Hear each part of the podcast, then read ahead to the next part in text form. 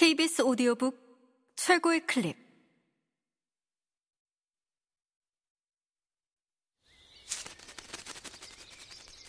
KBS 오디오북.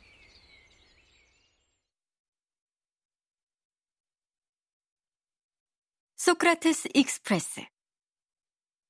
에릭 와이너 지음 성우 신소윤 읽음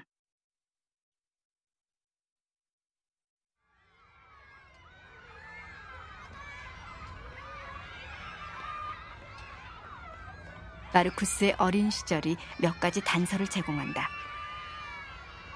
마르쿠스는 진짜 드물게도 행복한 어린 시절을 보냈다. 책벌레였던 그는 서커스를 보러 가는 대신 책을 읽었다. 이런 성향은 마르쿠스를 로마의 다른 학생들과 확연히 다른 소수자로 만들었다. 이후 그리스식 생활 방식의 마음을 뺏긴 마르쿠스는 어머니가 이 허튼 짓을 당장 멈추고 제대로 된 침대에서 자라고 야단을 칠 때까지 철학자의 남루한 외투인 팔리움만 걸치고 딱딱한 바닥에서 잠들기도 했다.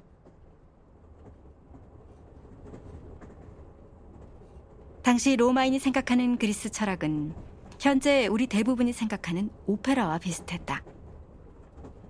가치 있고 아름다우며 더 자주 접해야 한다고 생각하지만 짜증날 만큼 이해하기 어려운 것. 게다가 그러고 있을 시간이 어디 있단 말인가. 로마인은 진짜 철학보다는 철학이라는 개념을 더 좋아했다. 그래서 진짜 철학자였던 마르쿠스는 대단히 의심스러운 사람이 되었다. 무려 황제였는데도 사람들은 마르쿠스 뒤에서 숨죽여 킬킬 웃곤 했다. 마르쿠스는 우연히 황제가 되었다. 본인이 원하는 것이 아니었다. 이런저런 명령을 내려 서기 161년 마르쿠스를 황제 자리에 앉힌 것은 전 황제 하드리아누스였다. 마르쿠스는 허니문 기간을 즐겼다. 6개월 동안. 그러다 심각한 홍수와 전염병이 찾아왔고 침략이 이어졌다. 전쟁 때를 제외하면 마르쿠스는 비교적 손에 피를 묻히지 않았다. 절대 권력이 늘 절대적으로 부패하는 건 아니라는 살아있는 증거다. 마르쿠스는 탈영병과 다른 범법자들에게 늘 관대한 형량을 내렸다. 로마 제국의 경제 위기가 발생하자 마르쿠스는 세금을 올리는 대신 예복과 술잔, 조각상, 그림 같은 황실의 귀한 물건들을 경매로 팔았다. 그 중에서도 내가 특히 감동한 조치가 있다. 마르쿠스는 대부분이 어린 남자아이였던 줄타기 고개사들이 반드시 두툼하고 부드러운 매트리스 위에서 공연을 펼치게 하라고 명했다. 마르쿠스는 전쟁터에서 불굴의 용기를 보여주었지만 전기 작가 프랭크 맥클린의 말처럼 마르쿠스의 가장 용기 있는 행동은 타고난 비관주의를 억누르려고 부단히 노력한 것이었다. 나도 이해할 수 있다. 나 역시 나를 자기 편으로 끌어들이려고 늘 책략을 꾸미는 비관적 힘과 씨름한다. 우리 낙천주의자 꿈나무들에게 물이 반만 차이는 유리잔은 물이 하나도 없는 유리잔보다 낫거나 또는 수백 개의 유리 조각으로 산산이 깨져 대동맥을 관통하는 유리잔보다 낫다. 모든 것은 관점의 문제다. 마르쿠스는 쉽게 잠들지 못했다. 이유를 알 수 없는 가슴 통증과 복통으로 고생했다. 거만하지만 유능한 의사였던 갈레노스는 마르쿠스가 잠들 수 있도록 아편이 들어 있었을 것으로 추정되는 테리아카라는 이름의 약을 처방해 주었다. 나처럼 마르쿠스도 아침형 인간이 되기를 열망했다. 하지만 진짜 아침형 인간과 아침형 인간이 되기를 열망하는 사람 사이에는 크나큰 차이가 있다. 여기 이렇게 누워 기차가 부드럽게 흔들리는 것을 느끼며 따뜻한 암트랙의 담요를 덮고 있자니 그 격차는 절대 넘어설 수 없는 것처럼 느껴진다. 뭐가 그리 어렵냐고 생각할 수도 있다. 먼저 한 발을 바닥에 딛고 다른 한 발을 내딛는다. 몸을 수직으로 일으킨다. 하지만 나는 수직으로 일어서는데 실패한다. 대각선도 불가능하다. 나는 도대체 왜 이럴까? 도와줘요, 마르쿠스.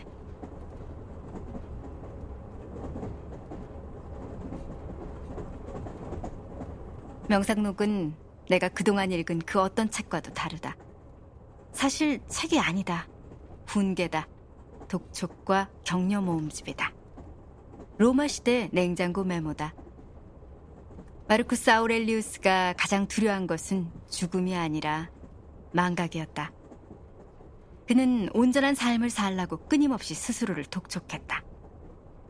마르쿠스는 자신의 냉장고 메모를 출판할 생각이 없었다. 혼자 보려고 쓴 것이었다. 이 책을 읽는 독자는 마르쿠스의 생각을 읽는다기보다는 엿보게 된다. 나는 그렇게 엿본 내용이 좋다. 마르쿠스의 솔직함이 좋다. 마르쿠스가 자신의 두려움과 취약함을 드러내며 종이 위에 스스로를 벌거벗겨 놓은 방식이 좋다. 세상에서 가장 힘 있는 남자가 여기서는 자신의 불면증과 공황 발작, 좋게 말해 형식적인 애인으로서의 모습을 털어놓는다. 마르쿠스는 모든 철학이 스스로의 유약함을 깨닫는 데서 시작한다는 스토아 철학의 교훈을 절대로 잊지 않았다. 마르쿠스는 여러 세대의 성실한 대학원생들이 조목조목 분석할 만한 거창한 철학 체계를 세우지 않았다. 마르쿠스의 철학은 마르쿠스가 상담가 역할도 하고 환자 역할도 하는 심리 상담이다. 번역가 그레고리 헤이스가 말하듯 명상록은 말 그대로 자기 개발서다. 마르쿠스는 스스로에게 생각을 그만두고 행동에 나서라고 누차 촉구한다. 좋은 사람에 대해 설명하는 것은 관도라. 좋은 사람이 되어라.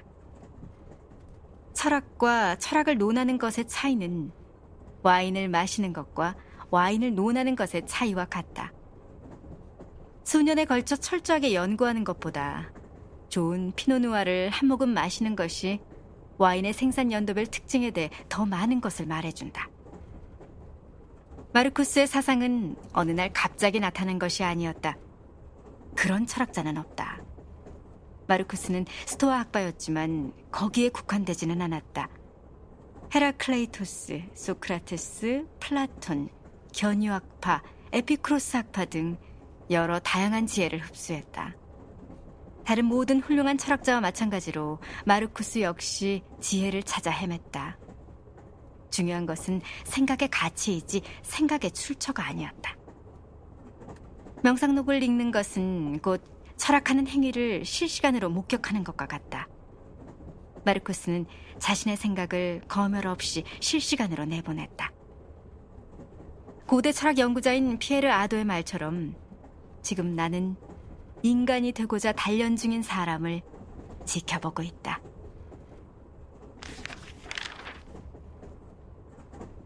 명상록에는 침대에서 나오기가 힘들면 이라는 문구로 시작하는 글이 많다. 책을 읽으면 읽을수록 많은 부분이 중요한 침대 문제를 다룬 비밀 논문이라는 생각이 든다. 침대에서 나오는 방법뿐만 아니라 굳이 왜 그래야 하는가를 다룬 논문. 카미의 자살 문제를 폭신한 새털이불로 감싼 버전이다. 마르쿠스는 상반된 두 견해 사이를 오가며 홀로 토론을 벌인다. 내가 세상에 나온 목적, 내가 태어난 이유를 실행하려 하는데 왜 불평을 해야 한단 말인가? 아니면 이게 내가 세상에 태어난 이유인가? 이불 안에서 따뜻하게 몸을 웅크리는 게? 하지만 이 안에 있는 게 좋은데. 그럼 너는 좋은 기분을 느끼려고 태어난 것인가? 여러 가지 일들을 실행하고 경험하려고 태어난 것이 아니라? 마르쿠스는 두 진영 사이를 왔다 갔다 한다. 이불을 덮은 햄릿이다. 마르쿠스는 해야 할 중요한 일들과 생각해봐야 할 중요한 사상들이 이불 밖에 있음을 안다. 침대 밖으로 나갈 수만 있다면야. 승객 여러분, 좋은 아침입니다. 까꿍! 거기 있는 거 다 알아요. 식당 문은 지금도 열려 있답니다. 미스 올리버가 지나치게 발랄해져서 돌아왔다. 이제 됐다. 나는 지금 침대에서 나가는 걸 진지하게 고려 중이다. 지금 당장이라도 나갈 것이다. 스티로폼 커피 컵을 보다가 암트랙이 전하는 작은 지혜를 발견한다. 세상을 보는 관점을 바꾸세요. 반대쪽에는 더 나은 세상의 맛을 경험하세요. 라고 쓰여 있다. 박식해 보이지는 않지만 어린애 같은 단순함이 사랑스럽다. 13살 난 내 딸 소냐는 나만큼 자는 걸 좋아한다. 어느 날 딸은 이렇게 말했다. 나 자신을 게으른 인간으로 규정하겠어. 주중 아침에 소냐를 침대 밖으로 끌어내려면 노르망디 상륙작전 이후로 보지 못한 자원의 집결이 필요하다. 하지만 주말이나 눈 오는 날이면 소냐는 아무 도움 없이 벌떡 일어나 삶 속으로 튀어나간다. 주중과 주말이 왜 그렇게 다르냐고 물어보니 소냐는 이런 철학적인 설명을 내놓았다. 우리 침대 밖으로 끌어내는 건 활동이지 알람 시계가 아니야. 소냐의 말이 맞다. 내가 침대에서 나오지 못할 때 나의 숙적은 침대도 심지어 바깥 세상도 아닌 나의 예상이다. 나는 이불 아래 파묻힌 채 나를 때려눕히려고 마음먹은 적대적인 세상을 떠올린다. 꼭 마르쿠스처럼. 마르쿠스의 세상에는 실제로 공격적인 야만인과 역병과 반란이 있었다. 하지만 장애물은 상대적인 것이다.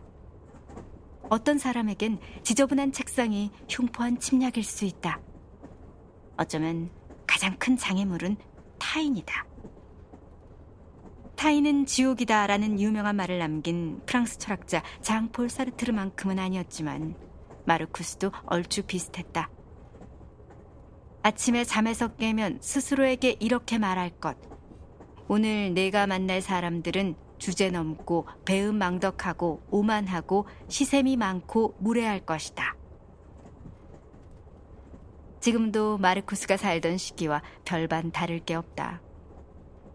마르쿠스는 골치 아픈 사람에게서 영향력을 빼앗으라고 제안한다. 나의 삶에 영향을 미칠 자격을 빼앗을 것. 다른 사람은 나를 해칠 수 없다. 다른 사람의 머릿속에 있는 것은 나를 해칠 수 없기 때문이다. 옳은 말씀이다. 왜 나는 다른 사람의 생각을 신경 쓰는 걸까?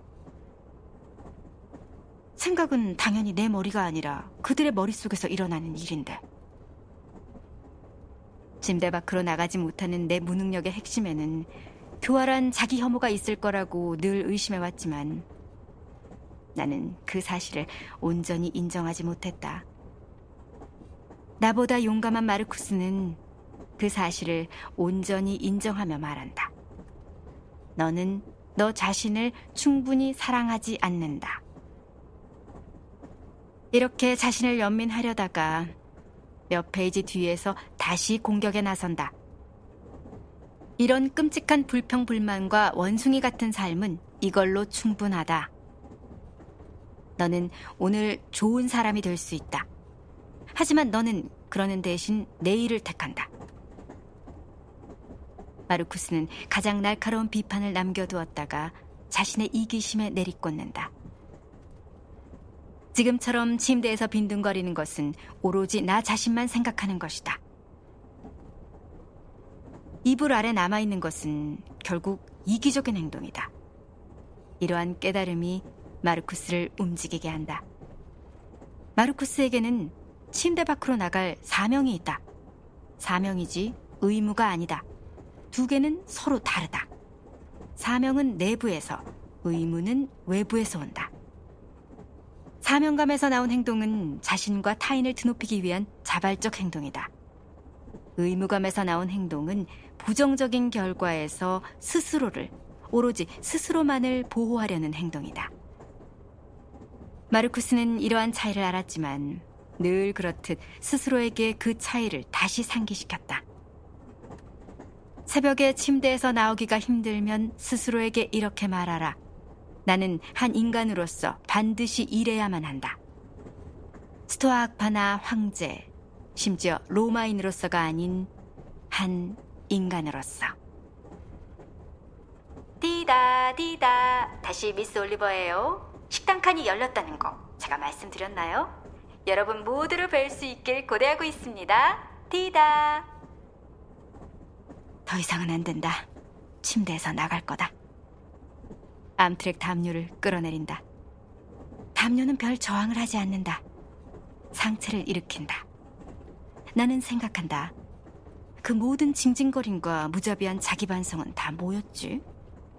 별것도 아니구먼. 중력을 무찌른 나의 작지만 결단력 있는 승리를 자축하려는데 좌우로의 떨림이 아니 급작스러운 덜컹거림인가 나도 잘 모르겠다. 나를 다시 침대로 넘어뜨린다. 이래서 중요한 침대 문제가 이토록 골치 아픈 것이다. 한 번 답하는 걸로는 충분하지 않다.